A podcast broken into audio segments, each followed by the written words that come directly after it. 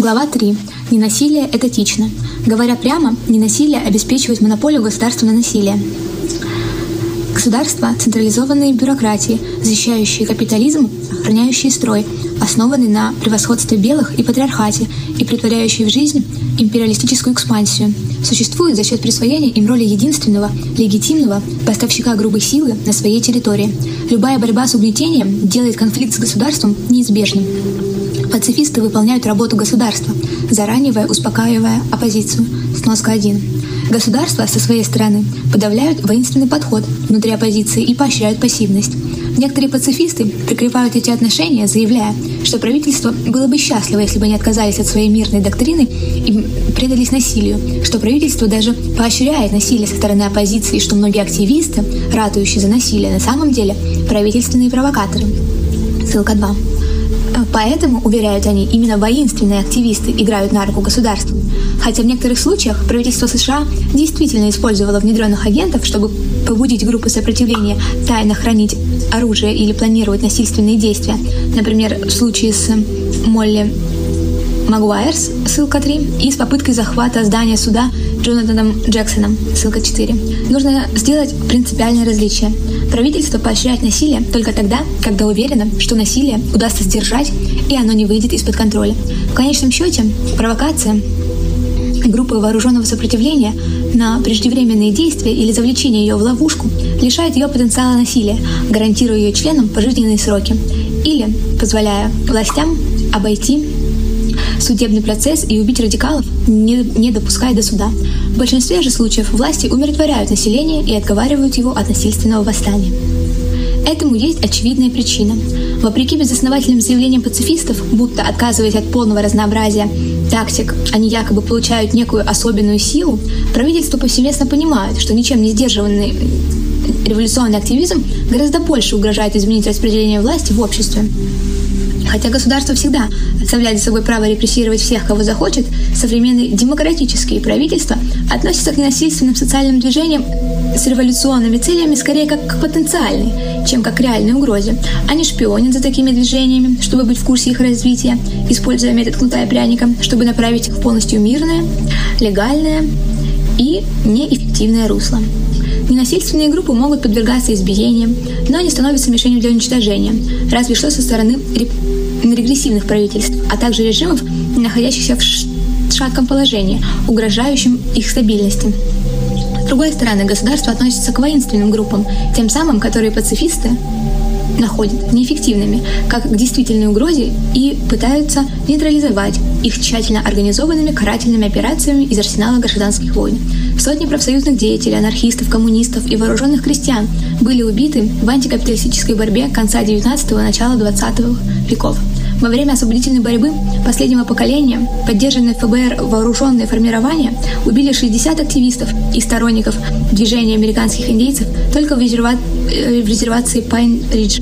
При этом ФБР, местная полиция и платные агенты убили десятки членов партии Черных Пантер, Республики Новая Африка, Черной армии освобождения и других групп. Сноска 5. В эпоху контрразведывательной программы для инфильтрации и уничтожения вооруженных революционных организаций были мобилизованы огромные ресурсы. Любой намек на организацию насильственной борьбы со стороны пуэрториканцев и других народов колонизованных США по-прежнему влечет за собой жестокие репрессии. До 11 сентября ФБР называла саботажников и поджигателей из Фронта освобождения Земли и Фронта освобождения животных величайшими внутренними террористическими угрозами, несмотря на то, что обе эти группы убили ровно ноль человек.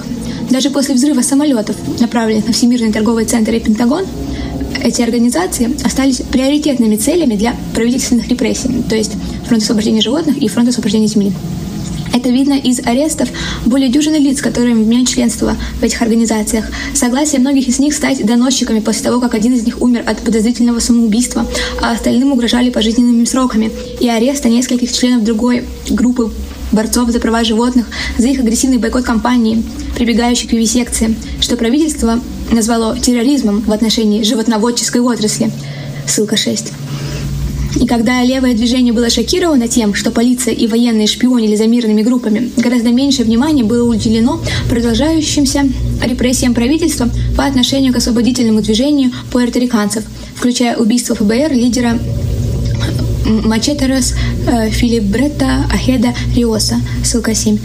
Но не обязательно судить о мнениях и приоритетах государственного аппарата, государственного аппарата безопасности под действием его агентов. Можно положиться на их собственные слова.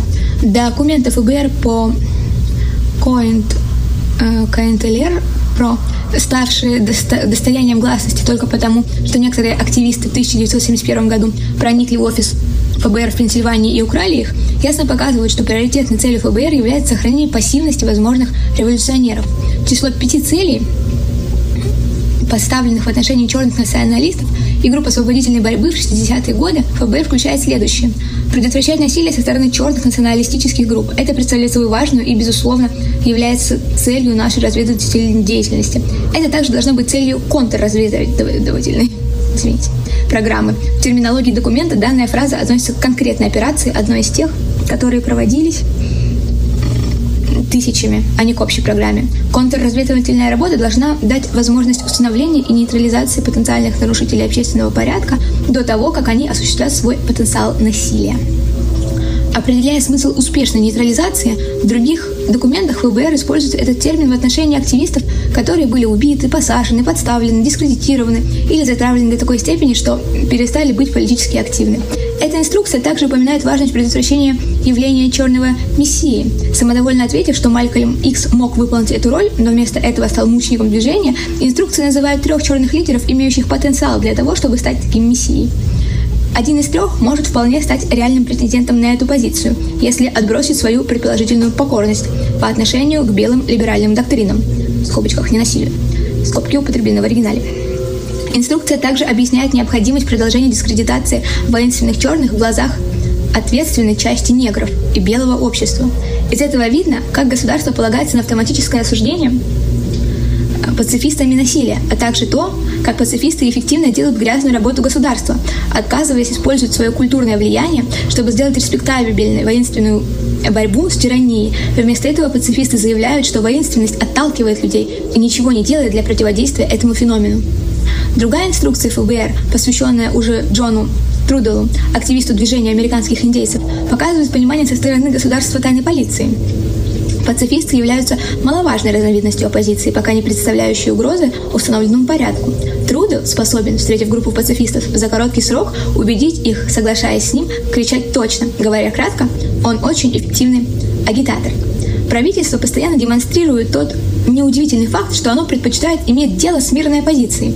Гораздо более поздняя памятка ФБР, направленная местным правоохранительным органам по всей стране и затем слитая журналистам, ясно показывает, кого правительство идентифицирует как экстремистов и ставит приоритетными целями для нейтрализации. На 25 октября 2003 года в Вашингтоне и Сан-Франциско назначены массовые марши и митинги против оккупации Ирака.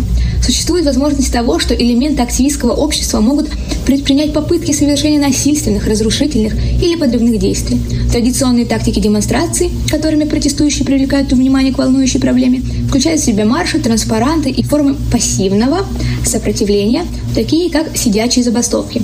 Экстремистские элементы могут применять более агрессивные тактики, которые могут включать в себя вандализм, физическое оскорбление делегатов, прорывы, формирование живых цепей или заслонов, импровизированные баррикады, устройства, мешающие действиям конной полиции и использование оружия, такого как метательные снаряды и самодельные бомбы.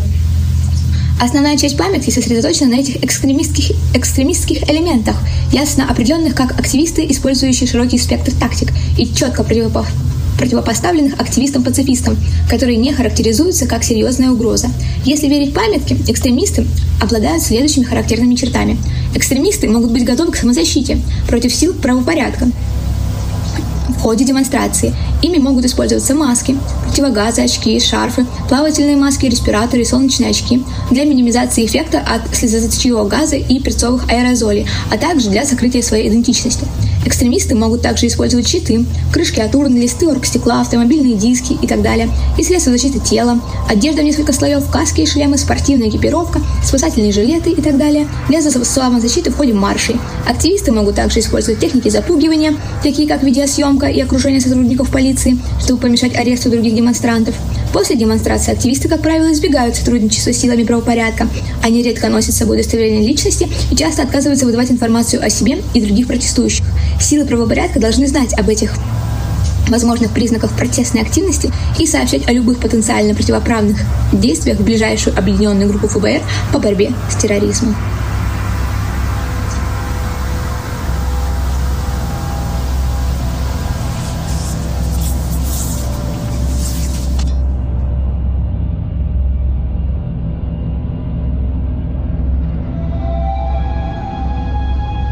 Как жаль, что безусловным признаком экстремиста является готовность защищаться от нападения полиции. Насколько пацифисты ответственны за создание такой ситуации? В любом случае, отрекаясь от активистов, использующих различные тактики, и даже выдавая их властям, пацифисты делают таких экстремистов уязвимыми для репрессии, которые полицейские учреждения, безусловно, стремятся к ним применять. Как будто жестокого подавления непокорных недостаточно для того, чтобы отвратить оппозицию от насильственного сопротивления и заставить ее использовать ненасилие. Правительство привносит пацифизм в освободительные движения и более прямыми путями. Через два года после вторжения в Ирак армия США попалась на том, что снова вмешалась в деятельность иракских СМИ. Прежнее вмешательство включало в себя бомбардировки недружественных СМИ, выпуск дезинформации и создание совершенно новых арабоязычных медиа-организаций, таких как Аль-Хурия, руководимых Министерством обороны в рамках его пропагандистской деятельности. На сей раз Пентагон оплачивал размещение в иракских газетах статей, вызывающих к единству против повстанцев и ненасилию. Сноска 12. Статьи были написаны от лица иракцев с целью сдержать вооруженное сопротивление и склонить иракцев путем манипулирования к дипломатическим методам ведения оппозиционной борьбы, которые будет легче кооптировать и контролировать. Избирательное использование Пентагоном пацифизма в Ираке может иносказательно поведать нам о более глубоких корнях ненасилия. А именно, оно порождено государством. Покоренное население приучают к ненасилию через его связь с правящей верхушкой, объявившей монополию на право использовать насилие. Суть явления – в принятом обессиленными людьми навязанного им государством убеждения, что массы должны быть лишены естественной возможности прямого действия, включая их склонность к самообороне и использованию силы. Иначе они скатятся к хаосу, циклу насилия, взаимному мучению и угнетению. Отсюда безопасность правительства и свобода рабства. Только народ, приученный к тому, чтобы терпеть насильственное управление властной иерархии, может вообще ставить под сомнение чье-либо право и необходимость силы защищаться от угнетения.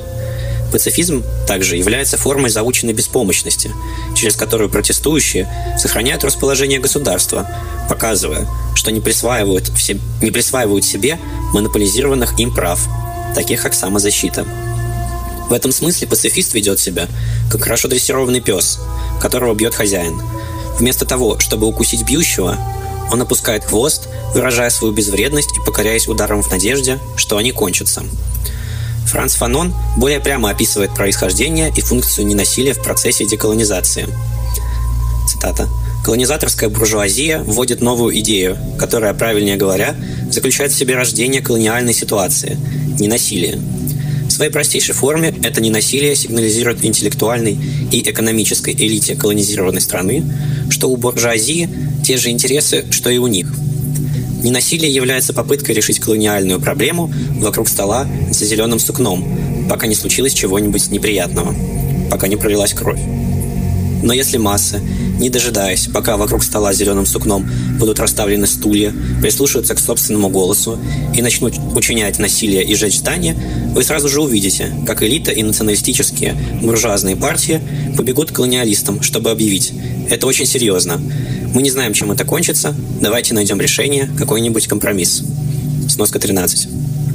Конформизм к насилию со стороны государства в сочетании с шоком от буйности насильственного восстания убеждает пацифистов в том, что ради защиты нужно положиться на государственное насилие.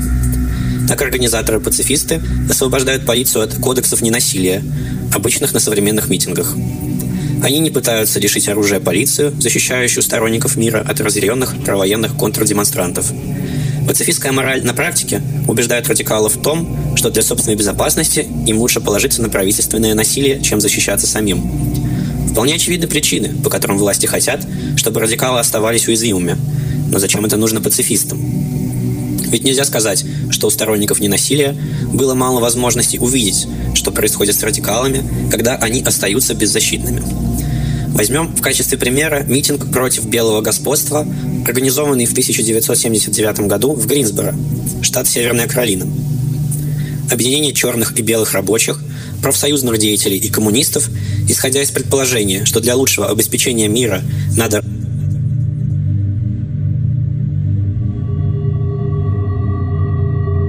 Чего пацифисты никак не могут понять, так это того, что гласность не дает нам власти, и она не равна свободе. Гласность является привилегией, сноска, которая может быть и бывает отнята правительством, когда ему это выгодно. Государство имеет неоспоримую власть отнимать наши права, и история регулярно демонстрирует примеры использования этой власти. Сноска 18. Даже в повседневной жизни, если мы пытаемся говорить все, что хотим, боссам, судьям и полицейским, и не оказываемся раболепно близки к ним, Честность и свободный язык влекут за собой тяжелые последствия. В ситуациях социальной нестабильности ограничения на свободу слова становятся еще более определенными. Взгляните на аресты активистов, выступавших во время Первой мировой войны против призыва в армию, и на людей, которых арестовали в 2004 году за то, что они держали протестные транспаранты на мероприятиях, где выступал Буш. Свобода слова свободна только до тех пор, пока не является угрозой и не связана с возможностью вызова системе.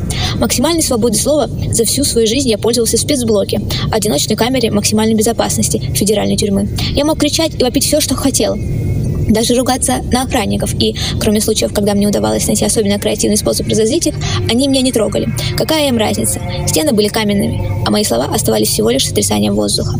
Сотрудничество, которое возможно только с мирными протестующими, помогает гуманизировать политиков, ответственных за чудовищные деяния. На массовых акциях протеста против общего съезда республиканской партии в 2004 году мэр Нью-Йорка Блумберг выдал специальные значки ненасильственным активистам, объявившим, что они будут вести себя мирно. Сноска.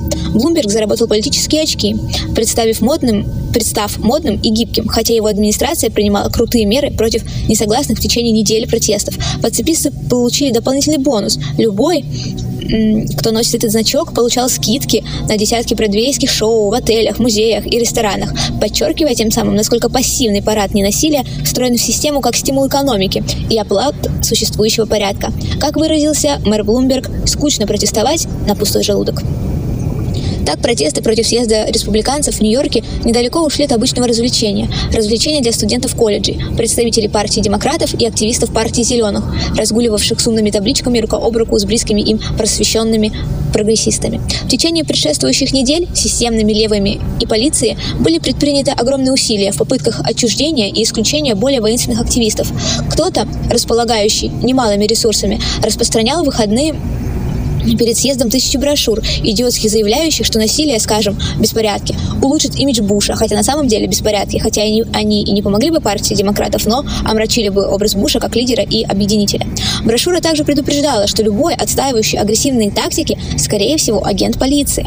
Марш закончился, и люди рассеялись самым изолированным и наименее конфронтационным из всех возможных мест в городе, наполненным зданиями, представляющими государство и капитал, на большом лугу Центрального парка. Другие протестующие, что симптома... симптом прошу прощения, симптоматично. Сбились на овечьем лугу. Танцы и праздник длились до глубокой ночи, сопровождаясь такими просветленными мантрами, как «Мы прекрасны». Затем на той же неделе марш бедных был многократно атакован полицией, проводившей целенаправленные аресты активистов, одетых в маски или отказывающихся от обыска. Участники марша договорились действовать ненасильственно, поскольку в марше участвовало много таких людей, как иммигранты и цветные, за которых организаторы марша проявляли нарочитое беспокойство по причине их большей уязвимости перед полицией. Но когда активисты мирно окружили сотрудников полиции, пытаясь не допустить происходящих задержаний, от них требовали двигаться дальше, игнорируя аресты участников марша, причем миротворцы и полиция кричали толпе одинаковые сообщения. Двигайтесь дальше, следуйте по маршруту. Естественно, все попытки примирения и деэскалации провалились. Полиция проявила столько насилия, сколько хотела. На следующий день Джамаль Халидей, черный житель Нью-Йорка из среды малообеспеченных людей, был арестован за самооборону, названную нападением. Он защищался от детектива из полицейского управления Нью-Йорка, одетого в штатское, одного из тех, кто въехал на своих мопедах в никого не провоцирующую мирную толпу на марше бедных, травмировав несколько человек, в том числе переехав мою ногу. Это случилось в конце митинга, когда многие участники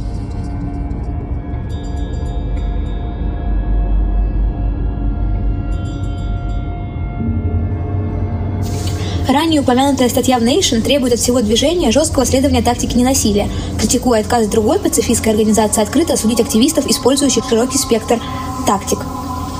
Автор скорбит. Конечно, невозможно контролировать действия каждого принимающего участие в демонстрации, но более активные усилия по обеспечению ненасилия и предотвращению деструктивного поведения возможны и необходимы. Приверженности ненасилию на 95% недостаточно.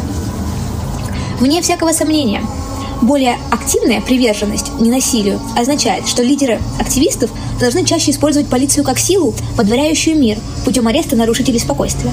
Эта тактика безусловно, уже не раз применялась пацифистами. Впервые на акции протеста на меня набросились не полицейские, а волонтер по поддержанию мира, пытавшийся вытеснить меня на край тротуара. В тот момент я с несколькими другими людьми удерживал перекресток, чтобы не дать полиции разделить марш и в потенциале провести массовый арест меньшей его части. Примечательно, что мое сопротивление легким попыткам волонтера оттеснить меня обратило на меня внимание полиции, наблюдавшей за работой своих заместителей, и мне пришлось нырнуть обратно в толпу, чтобы избежать ареста или большей опасности.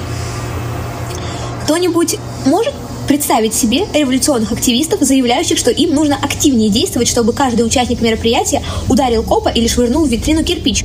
Напротив, большинство анархистов и других воинственных активистов из кожи вон лезут, сотрудничая с пацифистами и, обеспеча... и обеспечивая на общих демонстрациях безопасное место для людей, избегающих конфронтации, боящихся жесткости полиции или особенно уязвимых для легальных санкций. Пацифизм идет рука об руку с попытками централизировать и контролировать движение. Этот концепт изначально авторитарен и несовместим с анархизмом, поскольку лишает людей права на самоопределение в направлении своей борьбы. Сноска. Интересно, кстати, 24 Склонность пацифистов полагаться на централизацию и контроль с руководством, способным предпринять активные усилия для предотвращения деструктивного поведения, работает на проводников воли государства внутри движения, консервирует иерархические структуры и оберегает их для посредничества в переговорах с государством, а также в репрессиях.